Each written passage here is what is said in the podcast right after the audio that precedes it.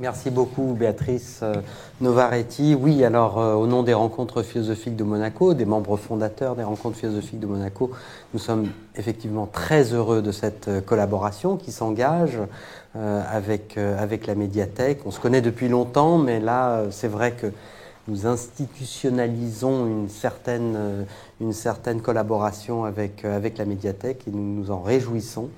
Je suis très heureux d'accueillir Marie Garot, qui est maître de conférence à l'Université de Paris 1, euh, Panthéon-Sorbonne, en philosophie. Euh, évidemment, Marie Garot connaît bien Monaco. Elle a été primée en 2018.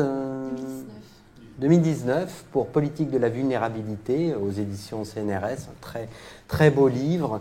Et donc nous sommes ravis de l'accueillir aujourd'hui à nouveau ici à Monaco pour pour cette masterclass, pour cette réflexion autour de féminisme et pensée du Caire. En, effet, si, le féminisme a été une révolution, et, le féminisme a été une révolution dans la pensée philosophique, eh bien, il s'ensuit euh, que, à partir du féminisme, devait se déployer une éthique, une pensée éthique quelque peu différente de euh, ce que la tradition philosophique a placé sous le terme euh, éthique ou moral. Et donc nous parlerons de cela aujourd'hui euh, sous l'intitulé de la pensée du Caire, la pensée du soin. Donc c'est un tout autre rapport à l'autre, justement, qui, va se, qui va se tracer.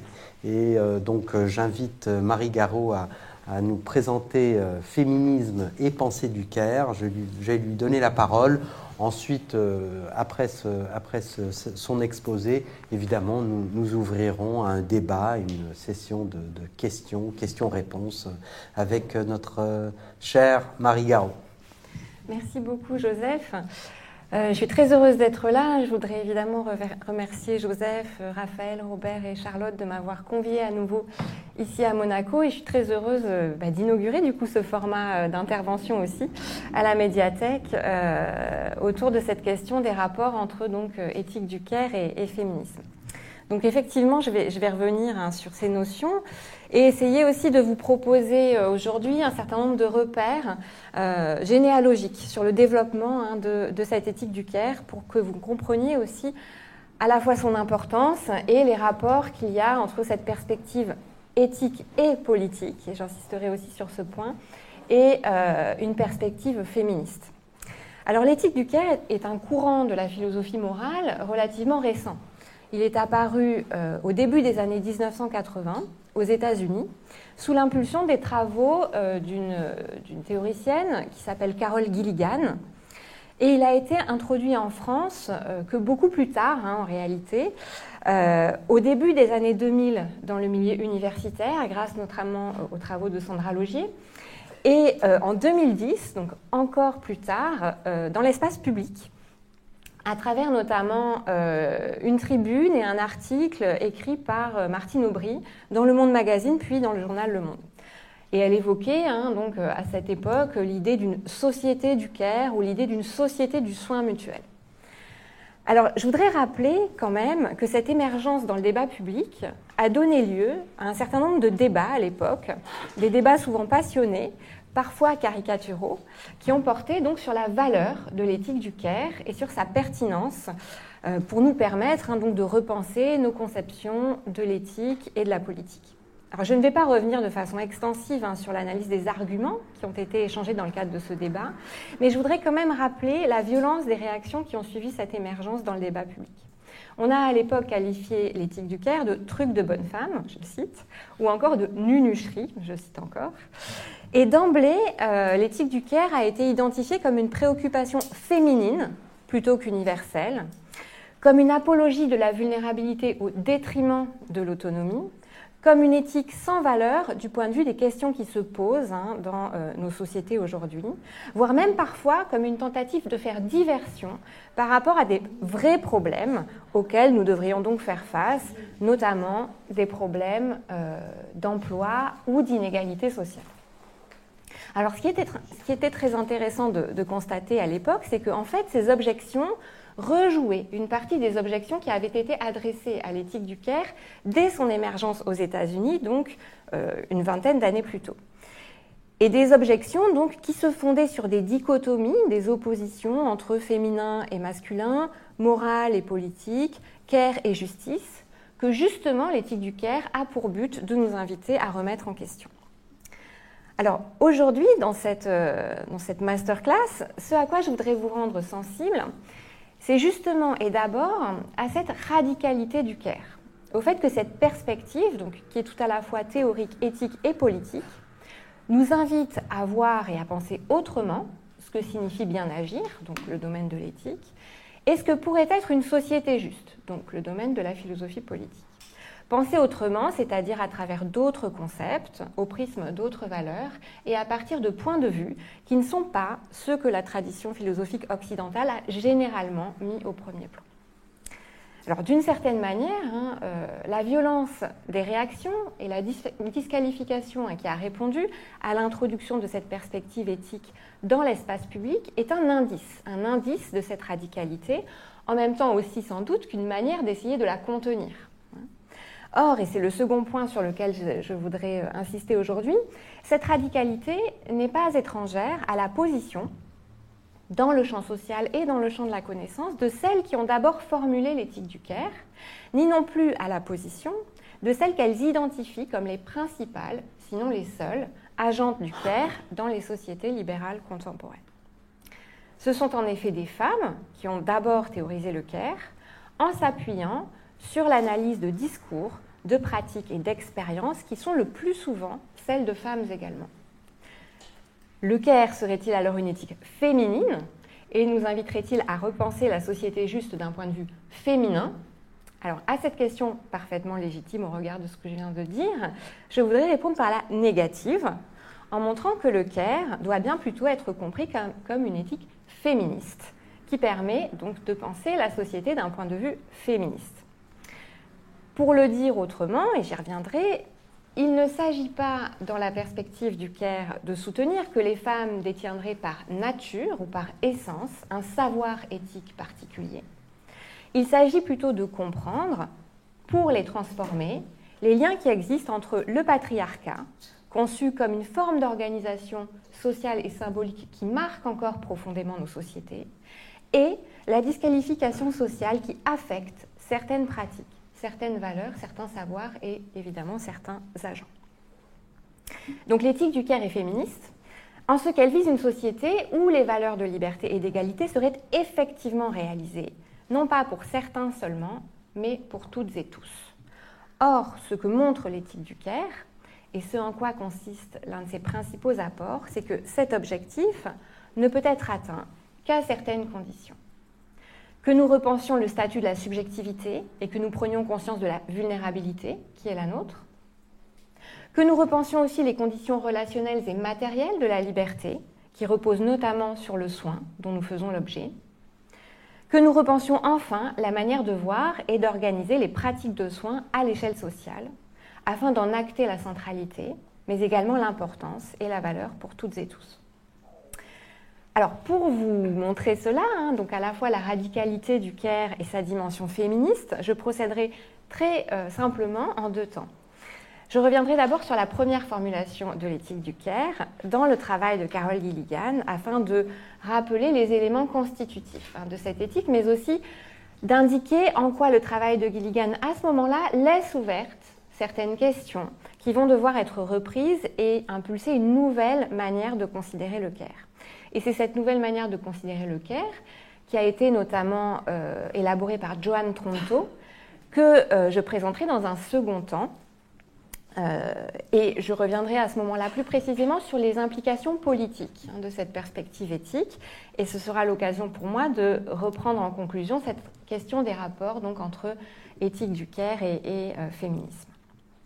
Alors avant de, commencer ce, bref parcours généalogique, je voudrais faire une remarque qui porte sur le terme même de Caire et sur le choix que nous avons fait majoritairement en France hein, en philosophie, euh, mais plus largement d'ailleurs aussi dans les sciences sociales, de ne pas le traduire.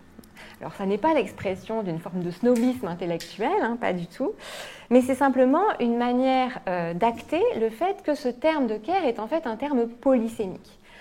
En France, si nous devions le traduire, nous nous trouverions face à une pluralité de candidats possibles. Or, tous ces candidats ont un intérêt, ont une valeur pour décrire l'une des facettes de ce que l'anglais identifie hein, sous ce terme de care. On pourrait le traduire par sollicitude, par attention, par souci, hein, par soin. Et dans chacun de ces cas, on mettrait l'accent sur l'une des dimensions du concept, hein, sa dimension affective, à travers le terme euh, de sollicitude, une dimension que l'expression to care for en anglais recèle par exemple. Ou alors hein, sa dimension cognitive et perceptive que le terme de souci hein, exprime lui davantage. Et euh, ici, c'est plutôt l'anglais to care about hein, qu'on retrouve. Euh, ou encore, évidemment, bien sûr, le terme de soin Hein, to take care of, to give care, qui lui met l'accent sur la dimension pratique, matérielle, sur l'activité qui est impliquée hein, sous ce terme de care. Donc vous voyez bien que tous ces termes renvoient à des aspects différents, mais que le, concept anglais, hein, lui, euh, permet de condenser. Et c'est la raison pour laquelle, en France, parce qu'il s'agit donc d'un concept, nous avons décidé de conserver le terme anglais, de ne pas traduire donc care. Euh, sinon, parfois, en euh, faisant référence donc en contexte à chacune de ces dimensions différentes. Alors, cela étant euh, posé, j'en viens tout de suite donc à, mon premier moment et euh, au point de départ hein, de cette éthique du care. Donc, l'ouvrage qui a initié les travaux sur le care et qui a donné naissance à l'idée même d'une éthique du care est un ouvrage paru en 1982 et écrit donc par Carol Gilligan, qui s'intitulait en anglais in a different voice, psychological theory and women's development. Donc, d'une voix différente, la théorie psychologique et le développement des femmes. Je rappelle le, terme, le, titre anglais parce qu'en français, on l'a traduit par euh, une voix différente pour une éthique du care. Ce qui évidemment restitue hein, la finalité qui est celle de, de, Gilligan, mais qui en même temps masque un certain nombre de choses, et notamment le fait que Gilligan est une psychologue du développement moral c'est-à-dire qu'elle s'intéresse à la question de savoir comment les individus acquièrent une forme de maturité morale, c'est-à-dire les concepts et les capacités qui leur permettent à la fois de décrire ce que signifie qu'agir moralement et donc évidemment aussi d'agir moralement. Et ça c'est important évidemment pour savoir à la fois à quoi Gilligan répond mais aussi à quoi elle ne répond pas. Hein. Donc le point de départ de Gilligan dans ce livre, c'est un constat euh, double. D'abord un constat théorique. Ce que note Gilligan, c'est que dans la plupart des théories classiques du développement moral, qui donc modélisent ou essayent de penser le développement moral des individus, les femmes sont traditionnellement décrites comme étant moins matures psychologiquement que les hommes. Ensuite, il y a un constat empirique. Dans les enquêtes qu'elle conduit, puisque la psychologie morale est une discipline qui repose hein, sur des enquêtes au long cours, Gilligan se rend compte qu'un certain nombre d'individus, plus particulièrement les femmes, mais pas seulement les femmes, font état de préoccupations morales qui ne rentrent pas ou qui rentrent mal dans le cadre théorique qui est dominant en psychologie morale. Et alors, sur la base de ces deux constats, euh, Gilligan va faire un geste qui est typique de la réflexion euh, féministe. Plutôt que d'accepter les conclusions des théories morales, donc les femmes seraient moins matures que les hommes sur le plan moral, elle va postuler que le problème ne vient pas des femmes, mais des théories du développement moral hein, et des présupposés non interrogés sur lesquels ces théories reposent. Alors à l'époque où elle écrit, euh, la conception dominante du développement moral, c'est une conception qui a été élaborée par un de ses collègues à Harvard, qui est donc le psychologue du développement moral Laurence Kohlberg, qui présente le développement moral des individus à travers une théorie des stades de développement. Et donc, euh, Kohlberg identifie six stades différents. Les stades 1 et 2 correspondent à ce qu'il appelle l'attitude morale préconventionnelle. C'est un moment hein, de l'existence où l'individu évalue les situations et ce qu'il doit faire en se rapportant exclusivement à ses intérêts égocentriques. À cela fait suite ce que Kohlberg appelle une attitude morale conventionnelle, c'est le moment où l'individu identifie les règles morales aux règles qui valent dans sa communauté d'appartenance et donc détermine ce qu'il convient de faire en référence aux règles de cette communauté. Et enfin, les, deux derniers stades, 5 et 6, correspondent à ce que Kohlberg appelle l'attitude post-conventionnelle, qui est l'attitude pleinement morale. C'est le moment où l'individu devient capable de mettre en question les règles qui valent dans son groupe d'appartenance en se référant à des principes qui pourraient valoir universellement. Alors, du coup, hein, Kohlberg dit, ben, le terme du développement moral, la maturité morale, correspond avec le moment où l'individu hein, déploie l'autonomie comprise comme capacité à juger et à agir selon des règles rationnelles et universellement valables. Et à ce moment-là, l'individu se considère lui-même comme autonome et considère les autres comme tels, c'est-à-dire les reconnaît comme des individus porteurs de droits naturels et intrinsèques. Alors, c'est en raison de l'importance du langage des droits, hein, de l'autonomie conçue comme terme du développement moral, qu'on a appelé du coup hein, cette, conception élaborée par Kohlberg l'éthique de la justice. Et je vous dis cela parce que c'est en référence à euh, celle-ci que Gilligan va développer l'éthique du Caire. Donc le problème, je le disais tout à l'heure, c'est qu'à l'aune de cette conception du développement moral, les jeunes filles interrogées tant par Kohlberg que par Gilligan hein, sont systématiquement considérées comme inférieures du point de vue du développement moral. Pourquoi? Parce qu'en réalité, la plupart d'entre elles accordent une importance centrale aux relations interpersonnelles avec les membres de leur entourage et au fait de répondre aux besoins des autres. Donc, ces jeunes filles et ces femmes identifient la morale avec l'attention et l'aide apportée à des personnes concrètes, plutôt qu'avec l'affirmation de leur autonomie ou le respect des droits individuels des gens. Mais ce faisant, hein, elles sont considérées comme moins matures moralement, puisque ce souci des relations interpersonnel est considéré par Colbert comme étant typique du troisième stade de développement euh, moral, donc de l'attitude conventionnelle. Le travail de Gilligan est en fait une réaction critique hein, à cette idée et euh, à la manière dont euh, Kohlberg et sa théorie conduisent à décrire cette préoccupation morale que beaucoup de femmes mettent au premier plan.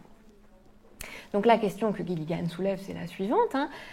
L'incapacité des femmes à se hisser au stade supérieur du développement moral est-elle le symptôme d'un problème inhérent aux femmes, comme elle le dit, ou au contraire l'indice d'un problème dans la théorie? Et alors cette question se pose avec d'autant plus d'acuité évidemment que les théories classiques de la psychologie morale ont le plus souvent été élaborées par des hommes sur la base d'enquêtes menées auprès d'hommes et de jeunes garçons. Et notamment, hein, la théorie des stades de Kohlberg a été élaborée sur la base d'une enquête très longue, hein, effectuée pendant 20 ans auprès d'un échantillon de 24 sujets masculins. Donc à cet égard, il n'est pas absurde de penser, de postuler que les faibles performances des filles, à l'aune de la théorie, puissent être dues à l'existence d'un biais hein, dans la construction de la théorie elle-même. Donc c'est là l'hypothèse que va faire évidemment euh, Gilligan. Je cite un tout petit extrait d'une voix différente. Elle écrit la chose suivante Les difficultés qu'éprouvent les femmes à se conformer aux modèles établis de développement humain indiquent peut-être qu'il existe, dans les théories, un problème de représentation, une conception incomplète de la condition humaine, un oubli de certaines vérités concernant la vie. Alors, ces rappels hein, permettent évidemment de comprendre l'enjeu du travail de Gilligan. Pour elle, il va s'agir d'abord de donner à entendre et de prendre au sérieux cette préoccupation morale, cette voie morale le plus souvent adoptée par des femmes et qui est généralement disqualifiée dans les théories euh, traditionnelles. Par conséquent et dans le même temps, il va s'agir de corriger la conception de la condition humaine et de la vie morale que véhiculent ces approches traditionnelles. Donc c'est cette perspective ou cette voie morale différente que Gilligan va baptiser donc l'éthique du Caire. Et là, je fais juste un une petite incise, mais vous voyez que différente ici doit se comprendre en un sens précis. C'est différente par rapport à quoi? Par rapport à ce que les théories traditionnelles du développement moral identifient comme la voie morale et la maturité morale. c'est pas différente au sens où c'est la voix des femmes spécifiquement. C'est différente au sens où c'est la voix qui n'est généralement pas entendue, pas reconnue comme étant pleinement morale dans les théories classiques. Bon, alors il se trouve que c'est le plus souvent une voix euh, utilisée hein, par les femmes. Mais ça n'est pas d'abord en ce sens qu'il faut, euh, qu'il faut comprendre euh, la différence à laquelle se réfère Gilligan. Alors, quelles sont du coup les caractéristiques de cette perspective morale ou de cette voie morale, de cette éthique du Caire? Alors pour le comprendre, je vais me tourner, et c'est souvent ce qu'on fait, mais parce que c'est tout à fait euh, parlant, vers Amy et Jack. Euh, donc Amy et Jack sont deux enfants que Gilligan interroge dans le cadre d'une des enquêtes qui a servi de base donc euh, au, livre Une voix différente.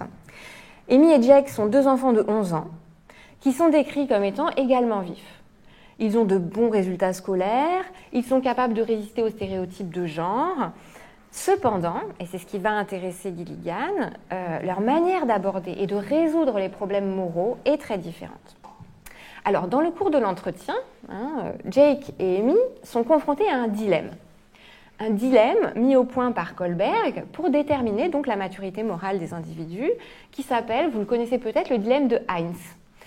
Alors, je vous rappelle, ou je vous dis quel est ce, dilemme, je vous lis la manière dont elle a été euh, formulée par Kohlberg. Voici la situation et donc le dilemme qui s'ensuit. Donc la femme de Heinz est très malade et risque de mourir si elle ne prend pas rapidement un médicament donné. Cependant, Heinz n'a pas les moyens de l'acheter. Il se rend tout de même chez le pharmacien pour lui demander le médicament en lui proposant de l'acheter à crédit. Le pharmacien refuse. D'où le dilemme. Heinz doit-il voler le médicament pour sauver la vie de sa femme ou doit-il s'abstenir de le voler au risque de la voir mourir donc, dans une enquête de psychologie morale, hein, euh, le chercheur, hein, l'enquêteur, euh, décrit cette situation hein, à ses enquêtés, euh, leur expose donc le dilemme final, et puis leur demande d'expliquer comment ils résoudraient ce dilemme et de justifier ces réponses, d'expliquer pourquoi ils agiraient plutôt comme ci ou plutôt comme ça. Alors, Jake, quand il est confronté au dilemme, Jake n'hésite pas. Hein, pour lui, Heinz doit voler le médicament, car, et là je cite un, extrait de, l'interview qui est reproduite dans le livre, hein, si vous le lisez sur plusieurs pages, euh, Jake dit Une vie humaine a plus de valeur que l'argent. Donc Jake construit euh, le dilemme comme un conflit entre le droit de propriété d'un côté et le droit à la vie de l'autre.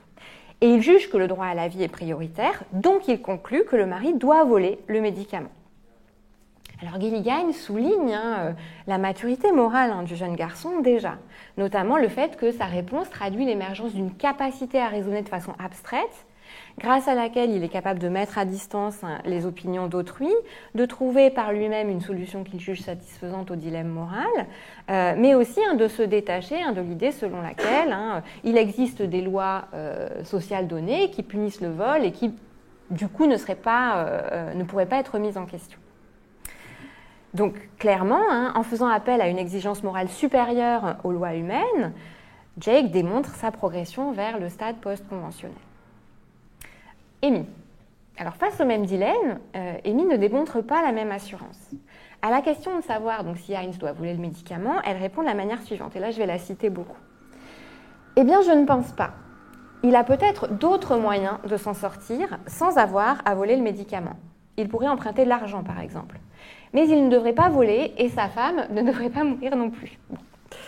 Alors, quand on lui demande pourquoi Heinz ne devrait pas voler le médicament, elle répond la chose suivante. S'il volait le médicament, il sauverait peut-être la vie de sa femme, mais alors il risquerait d'aller en prison.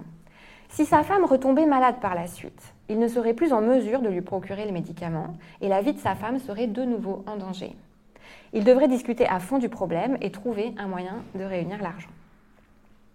Et finalement, euh, Bon, parce que vous voyez bien que Amy, du coup, refuse en fait de répondre véritablement au dilemme.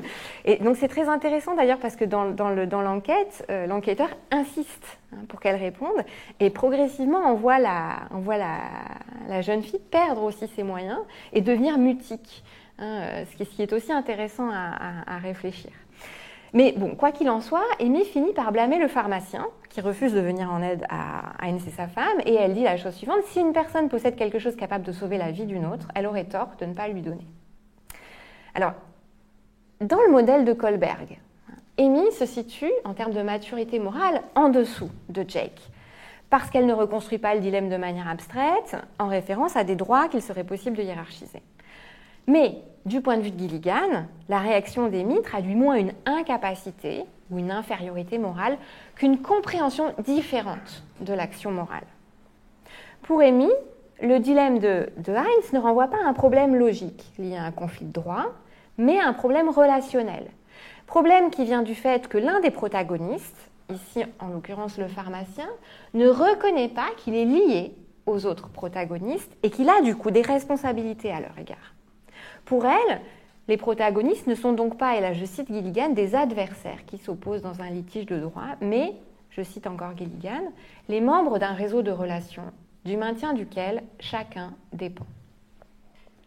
Donc cette manière de percevoir le dilemme hein, comme un problème relationnel explique qu'Amy cherche un mode de résolution du conflit qui ne heurte personne, privilégie la recherche du dialogue et prenne en considération dans son analyse la situation particulière de chacun des protagonistes, y compris d'ailleurs sur le long cours.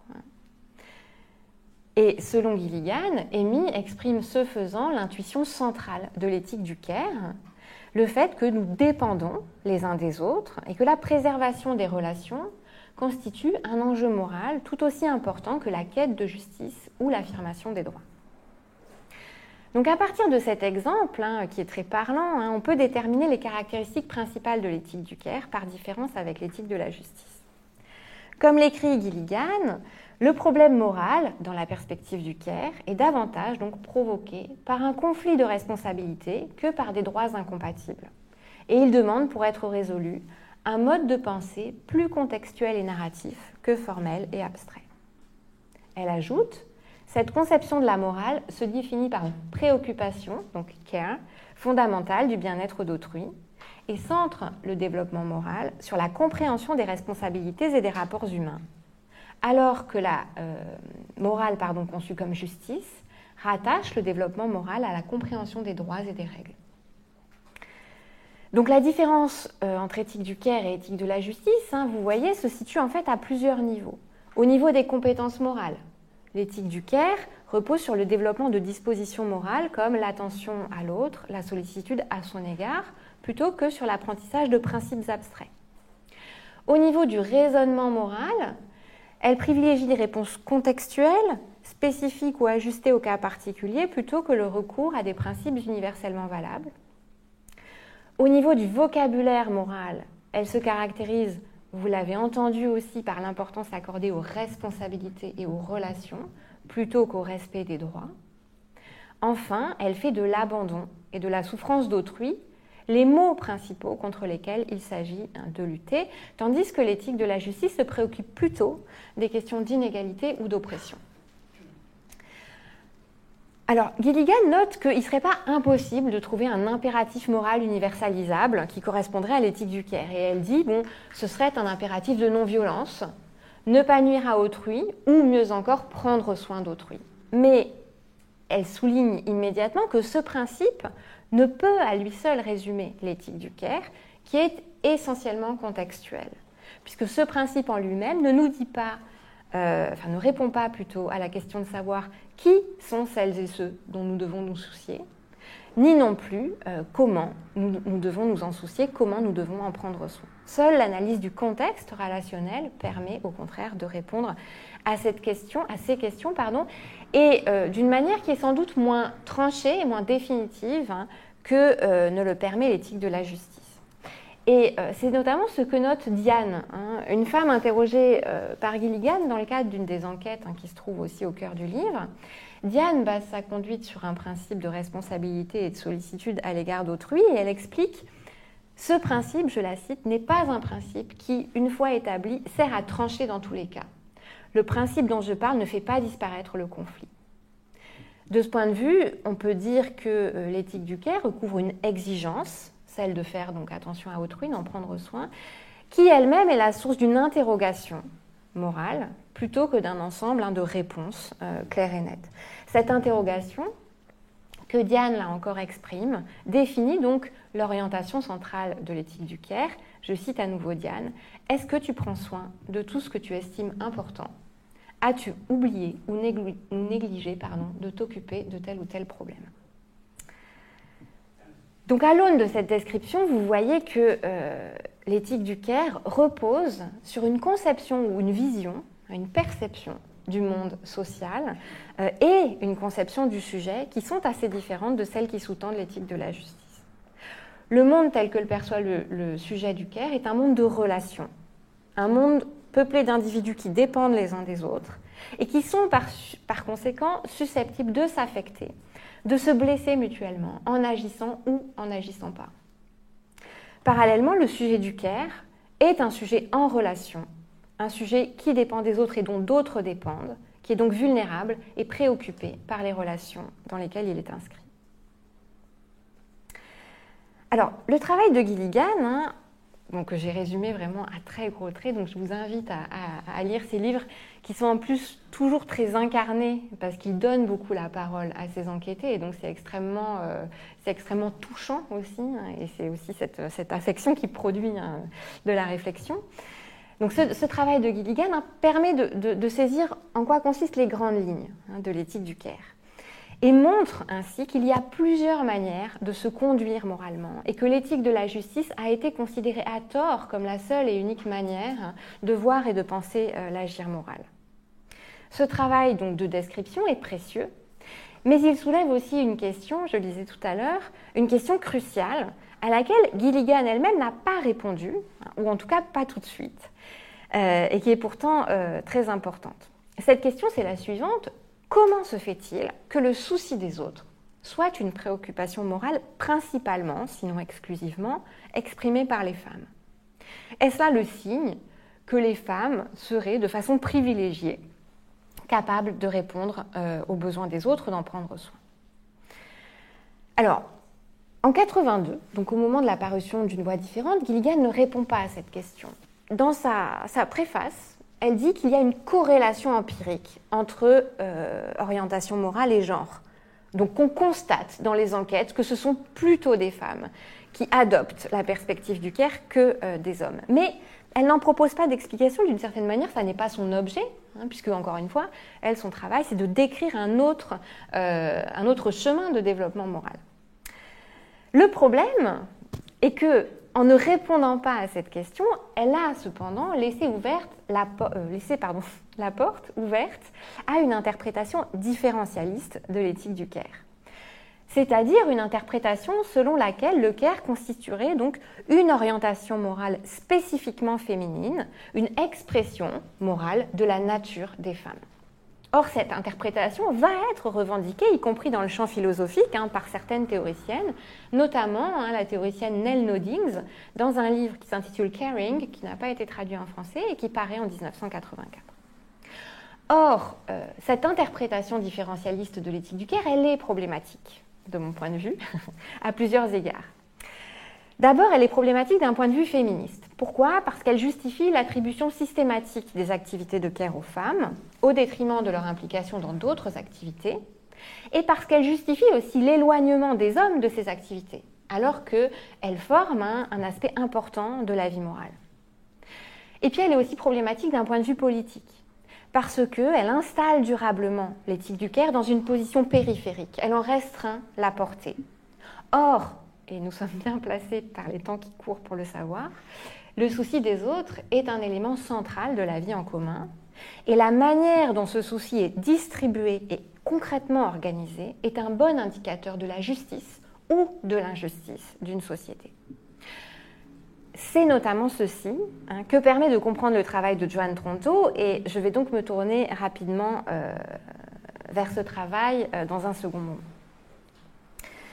Alors, le travail de Joan Tronto euh, occupe une place également centrale hein, dans le champ des travaux sur le Caire, puisque si c'est à Gilligan qu'on doit d'avoir forgé hein, l'idée même d'une éthique du Caire, c'est à Tronto euh, que l'on doit d'avoir montré que cette éthique du Caire engageait en réalité un projet de transformation sociale et politique. Le livre majeur de Joan Tronto est paru plus de dix ans après In a Different Voice. Il est paru en 1993. Il a été traduit en 2008 en français. Alors là encore, les, choix de traduction de titres sont euh, assez étonnants, puisque en anglais, euh, le livre de Toronto s'appelle Moral Boundaries, donc les frontières morales. A political argument for an ethic of care, donc un argument politique pour une éthique du care. Et en français, on l'a traduit par un monde vulnérable pour une politique du care. Bon, c'est pas complètement euh, éloigné, mais bon, là encore, ça, met l'accent hein, sur certains aspects du livre au détriment d'autres. Alors dans ce livre, euh, Tronto va développer, hein, mais en même temps déplacer les perspectives ouvertes par Gilligan. Comme Gilligan, elle offre une défense de l'éthique du Caire, fondée sur l'idée selon laquelle cette éthique devrait jouer un rôle central hein, dans nos vies morales. Mais elle va aussi déplacer le travail de Gilligan de deux manières. D'abord, en s'efforçant de comprendre euh, les raisons de la disqualification de l'éthique du Caire ou de sa marginalisation. Et puis, en offrant une nouvelle définition hein, du Caire plus large que celle de Gilligan. Alors là encore, pour comprendre le travail de Tronto, je pensais important de revenir à son point de départ. Le point de départ de Tronto, c'est le suivant. Pourquoi les valeurs que promeut l'éthique du Caire, l'attention à autrui, la responsabilité, ne sont-elles pas reconnues comme des valeurs centrales dans les sociétés démocratiques et libérales contemporaines? Pourquoi l'éthique du Caire, autrement dit, continue d'être marginalisée et euh, dévalorisée? Malgré le travail de Gilligan, en effet, dix ans plus tôt, l'éthique du Caire continue d'être perçue comme une éthique féminine, uniquement utile dans le contexte du foyer et dans le contexte de relations asymétriques avec des personnes fortement dépendantes. Donc tout se passe comme si le travail qu'avait fait Gilligan avait certes permis de faire reconnaître hein, l'éthique du Caire, mais d'une manière en fait très ambivalente, puisqu'on reconnaît l'importance de l'attention aux autres, hein, de la responsabilité pour autrui, mais dans certains espaces seulement. Et euh, cette reconnaissance va de pair avec l'idée d'une division sexuelle du travail moral. Aux femmes, le care dans l'espace privé, aux hommes, la justice dans l'espace public. Donc cette reconnaissance paradoxale, tronquée, hein, ne satisfait pas Tronto pour une raison très simple, qui est liée à son anthropologie ou à la conception du sujet euh, qu'elle défend, et euh, qui est centrée hein, sur l'idée selon laquelle nous sommes, en tant que sujets humains, des êtres fondamentalement vulnérables, en proie à des besoins qu'on ne peut jamais satisfaire seul, dépendant d'un environnement relationnel, social, naturel, qu'on ne maîtrise jamais totalement et auquel nous sommes en retour exposés, et ce donc tout au long de nos vies. L'idée de Tronto, autrement dit, si vous voulez, c'est que l'éthique du Caire tient, euh, euh, tient compte hein, de cette vulnérabilité-là, est une réponse ajustée à la vulnérabilité qui est la nôtre. Elle est une manière d'en prendre acte, de chercher à y répondre, afin que nous développions toutes et tous des formes d'autonomie, si minimales soient-elles. Donc, Tronto va essayer de comprendre les facteurs de la marginalisation persistante de l'éthique du Caire, dans l'idée évidemment que comprendre ces facteurs, c'est déjà se donner les moyens de les transformer et d'agir dessus. Alors, je ne peux pas malheureusement refaire toute la démonstration de Joan Tronto, ça me prendrait beaucoup trop de temps, mais là encore, je vous invite à, lire son livre qui est vraiment un livre très fort. Je dirais simplement euh, aujourd'hui que euh, Tronto identifie dans la définition du care, en termes d'attention à autrui et ou de sollicitude à son égard, l'un des nœuds du problème.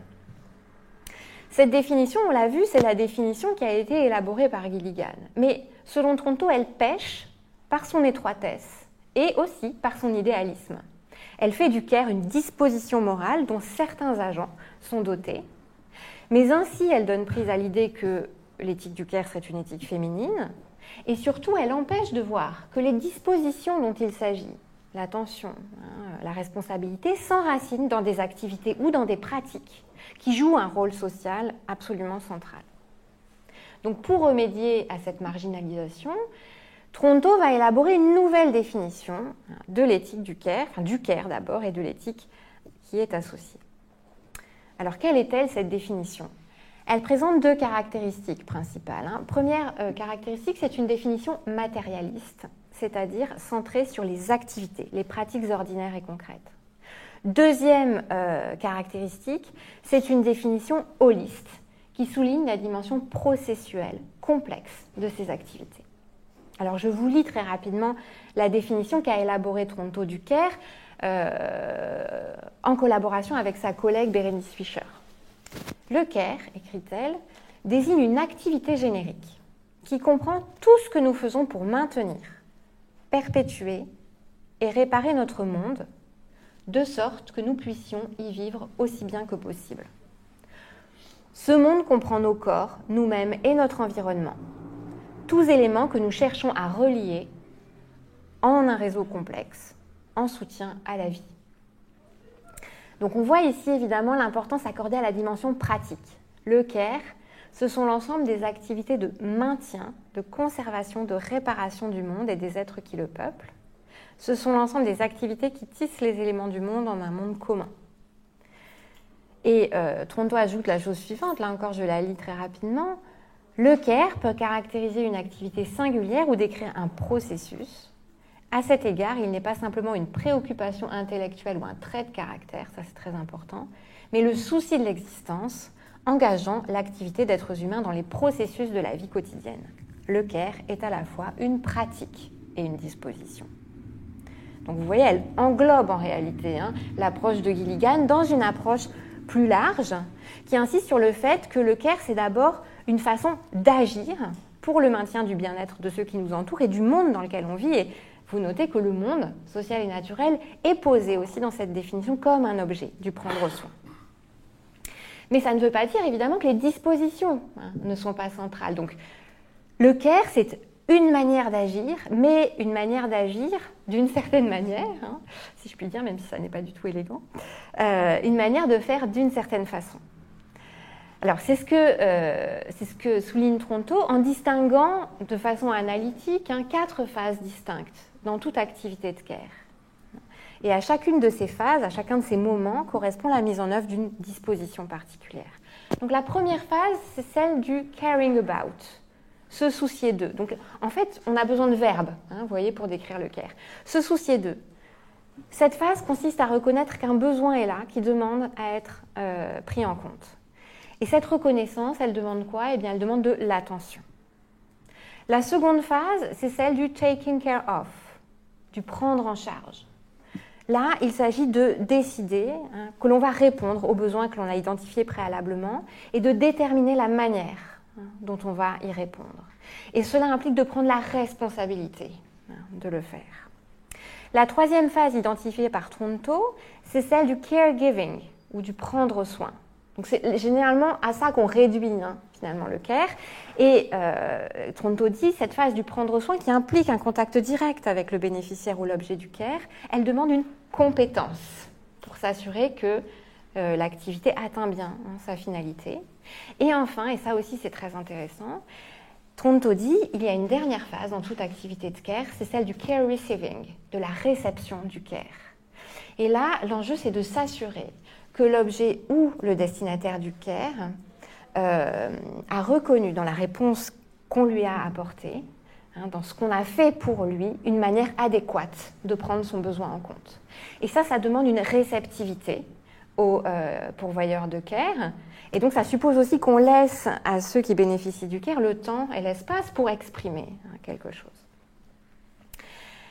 Donc vous voyez que c'est une définition qui est assez complexe, hein, assez large, la définition de Tronto. Et je voudrais euh, simplement, hein, euh, pour, terminer un peu sur ce point, euh, souligner quels sont les apports en fait, de cette définition. Il y en a plusieurs et j'en citerai simplement deux. D'abord, cette définition, elle a une portée heuristique. Elle nous permet de voir les choses autrement. Pourquoi? D'abord, elle permet de comprendre que les activités de care sont omniprésentes dans l'espace social. Elles englobent en effet toutes les activités qui trouvent leur finalité dans la réponse à une vulnérabilité avérée ou à un besoin et qui visent donc à maintenir le bien-être des êtres humains et plus largement du monde hein, euh, qui les entoure et dont ils dépendent. Donc il y a bien sûr les activités de maternage qui classiquement ont été considérées comme la figure hein, des activités de care, mais ça va bien au-delà, hein, vous vous en rendez compte donc le soin des corps et des subjectivités, les activités éducatives et beaucoup d'activités de service, le travail social, le travail domestique, mais aussi l'urbanisme, l'écologie et pourquoi pas l'agriculture peuvent être pensés hein, comme des formes de care. De plus, cette conception hein, que propose Tronto permet de comprendre la complexité de ces activités de care. Ces activités dépassent bien souvent en effet le niveau local. Elles requièrent de la planification, elles requièrent de la coordination. Et dans la mesure où elles engagent souvent plus, d'un acteur, hein, au minimum deux, euh, elles vont aussi être le lieu d'échange, de discussion, pourquoi pas aussi hein, de conflits. Enfin, l'insistance de Tronto sur les pratiques permet de répondre à l'une des questions laissées ouvertes par Gilligan et dont j'ai parlé tout à l'heure, puisque en suggérant que les dispositions hein, que j'ai mentionnées tout à l'heure s'acquièrent en fait hein, euh, dans le cadre des activités de care, Tronto apporte une réponse à la question des rapports entre éthique du care et genre. Si les femmes se montrent généralement plus soucieuses du bien-être d'autrui et plus attentives aux autres et au monde qui les entoure, c'est tout simplement parce que c'est à elles que revient traditionnellement la responsabilité du travail de care dans euh, nos sociétés. Donc, vous voyez, cette définition, elle permet de, de nous faire voir le care autrement. Mais ce n'est pas son seul intérêt. Cette redéfinition, elle permet aussi d'interroger les conditions sociales dans lesquelles ces activités sont mises en œuvre et la manière dont elles sont organisées. Autrement dit, elle offre un point de vue critique sur l'organisation des activités de care, et c'est en ce sens et à cet endroit qu'elle acquiert une portée politique. Que montre Tronto euh, sur ce point? Là encore, j'insisterai simplement sur une idée, qui me permettra donc de revenir pour conclure sur la question des rapports entre éthique du care et féminisme. Tronto souligne que le travail de care est inégalement distribué dans les sociétés libérales contemporaines, selon des axes de genre, de classe et de race. Je précise évidemment que ces concepts, genre, classe, race, ne renvoient pas à des caractéristiques possédées par les individus, mais à des rapports de pouvoir entre des groupes sociaux. Historiquement, le travail de care a été, pour une part importante, pris en charge par les femmes de façon gratuite dans l'espace euh, du foyer. Avec la mise en place de l'État social tout au long du XXe siècle, puis la participation accrue des femmes au marché du travail depuis les années 60, une part importante des activités de care a été prise en charge par les services publics, une autre a été marchandisée. Dans la période contemporaine, hein, cette marchandisation s'est accrue parallèlement à l'affaiblissement des services publics. Pourtant, et c'est le point intéressant, comme le montre Tronto en écho au travail d'autres, et je pense notamment à, la sociologue Evelyn Nakano-Glenn, hein, la structure de la distribution des activités de care n'a pas été remise en cause fondamentalement par ces changements. Cela veut tout simplement dire que celles et ceux qui effectuent le travail de care sont aujourd'hui encore le plus souvent des femmes, des membres des classes, des classes populaires et des personnes racisées. A l'inverse, L'une des marques du privilège et de la domination dans nos sociétés, c'est la capacité des individus à se soustraire au travail de care en le déléguant à d'autres.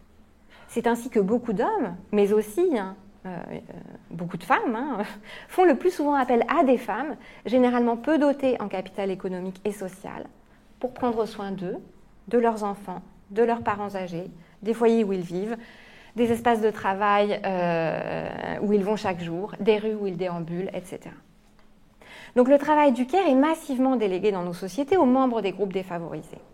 Et il s'effectue le plus souvent dans des conditions qui attestent du peu d'importance sociale que nous lui accordons collectivement, laquelle est évidemment proportionnellement inverse, hein, du point de vue des théoriciennes du CARE, à son importance réelle. En effet, hein, et vous le savez sans doute, quand elles sont rémunérées, les activités de care le sont peu. Elles correspondent en outre souvent à des emplois précaires, aux horaires atypiques, et elles sont généralement considérées comme ne requérant pas de compétences ou de formation spécifiques. Ce sont l'expression de, dispositions intrinsèques aux individus, aux femmes en général. Force est donc de constater que nous sommes face à un paradoxe que la crise sanitaire que nous traversons depuis deux ans n'a cessé de mettre en, évidence. Hein, les activités de care sont essentielles au maintien de la vie humaine.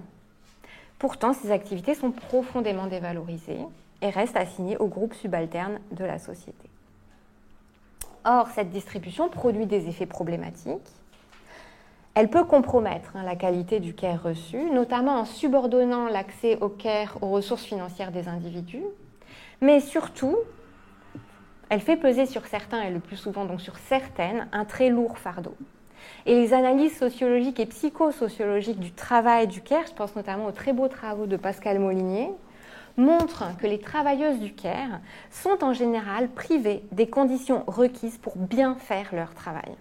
Elles sont peu reconnues, peu écoutées, insuffisamment nombreuses, privées de formation et donc aussi privées des moyens conceptuels pour penser et pour parler leur travail.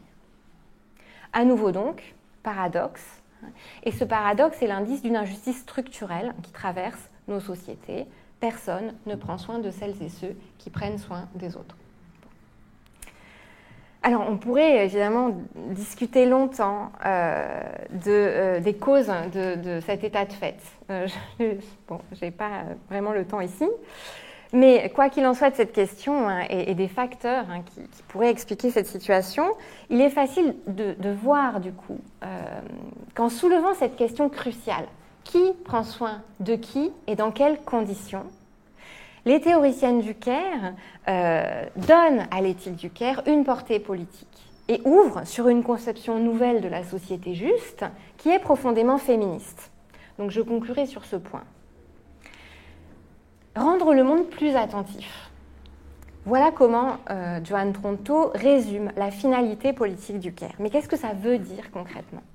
Ou pour le formuler encore, à quoi ressemblerait une société attentive ou une société du Caire, hein, telle que ces théoriciennes l'appellent de leur vœu Je vous propose quelques éléments de, de réponse et bien sûr de réflexion.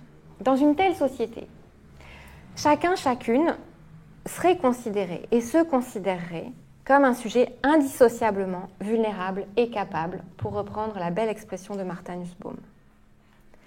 Chacun et chacune se percevrait donc comme un destinataire du care des autres et comme un pourvoyeur de care à l'égard des autres. Les questions de savoir quels besoins devraient être considérés comme prioritaires et comment nous devons collectivement y répondre occuperaient une place centrale dans le débat démocratique. Dans ce débat, la voix des destinataires de CARE, mais aussi celle des travailleuses du CARE, serait particulièrement considérée. La responsabilité des autres et du monde commun serait considérée comme une responsabilité commune et partagée. Enfin, sans doute qu'une vigilance spécifique serait accordée au processus susceptible de mettre le soin en échec, pour celles et ceux qui le dispensent, comme pour celles et ceux qui le reçoivent. Alors, contrairement à ce qu'on entend parfois, euh, une telle société serait loin d'être irénique. À la fois parce que je le mentionnais tout à l'heure, des désaccords et des conflits vont naître des questions de savoir quels besoins comptent et comment hein, il convient d'y répondre. Et aussi parce qu'il nous faudrait lutter, toutes et tous, intérieurement et collectivement, contre l'indifférence, l'irresponsabilité et la tentation permanente du déni de notre vulnérabilité, dont elles sont l'expression parce qu'il nous faudrait aussi lutter donc contre les structures sociales, qu'il s'agisse de la domination de genre ou de la recherche permanente de la rentabilité, qui forment le terreau sur lesquels ces phénomènes moraux grandissent. Le CARE, donc, en tant que modalité de l'agir individuel et collectif, n'a rien de facile, d'évident ou de spontané. Il est une exigence et une épreuve qui, sous certaines conditions, peut devenir gratifiante si bien que pointer son importance ne suppose pas, comme on l'entend parfois, de souscrire à une vision naïve ou unilatéralement optimiste de l'être humain. Il suffit pour le savoir d'écouter les travailleuses du Caire. Donc, une, société, euh, du Caire ne serait pas une société euh, irénique. Mais ce serait en revanche une société féministe, c'est-à-dire en fait, de mon point de vue, une société humaniste. Pourquoi? Parce que nul n'y serait cantonné à une tâche ou à un rôle en raison de son sexe. Nul ne serait écarté d'une tâche ou d'un rôle en raison de son sexe. Nul enfin ne pourrait se prévaloir de son sexe pour déléguer à d'autres la responsabilité de prendre soin des autres et du monde commun, une responsabilité qui revient à chacune et à chacun d'entre nous en tant que nous sommes des sujets humains. Je vous remercie.